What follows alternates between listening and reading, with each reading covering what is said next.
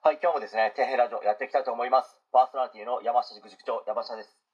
お送りする内容はですね、皆さんも役に立つように頑張っていきたいと思いますので、よろしくお願いします。え今回はですね、ギャンブルにのめり込んでしまった元高校教師の方の話に関して、まあ、ちょっと語っていきたいと思うんですけど、まあ、番組を見ていましたら、まあ、その中の一人にですね、ギャンブル依存症に落ちてしまった元高校教師の方が出演していまして、まあ、個人的にですね、ギャンブル依存症になる人ってやっぱり真面目な方で、不器用な方が陥りやすいのかなと思うんですよね。他にもですねたまに勝った時のアドレナリンがドパドパ出ている興奮状態が忘れられなくて、まあ、ハマってしまうとかよくある話で負けた分をですね取り戻そうと向きになってお金をつぎ込んでしまうなどさまざ、まなケースがあるんでしょうけど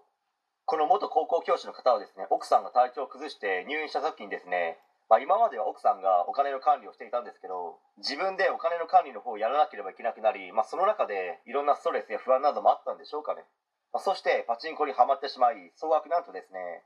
2000万円もつぎ込んでしまったらしいです、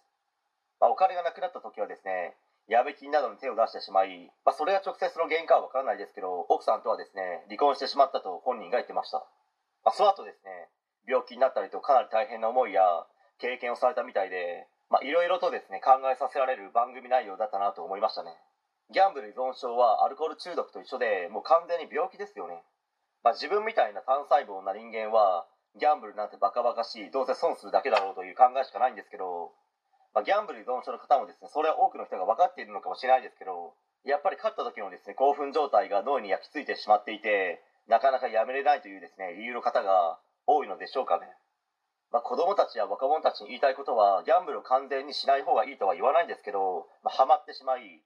どうにも抜け出せない状態に陥ってしまう可能性もあり、まあ、人生をですね大幅に狂わせるものになるかもしれないので、まあ、しっかりとスマホのゲームもそうかもしれないですけど、まあ、そういったものとですねきちんと向き合って人生を頑張ってですね生きていってほしいです。という話です。はい、えー、今回以上になります。ご視聴ありがとうございました。できましたらチャンネル登録の方よろしくお願いします。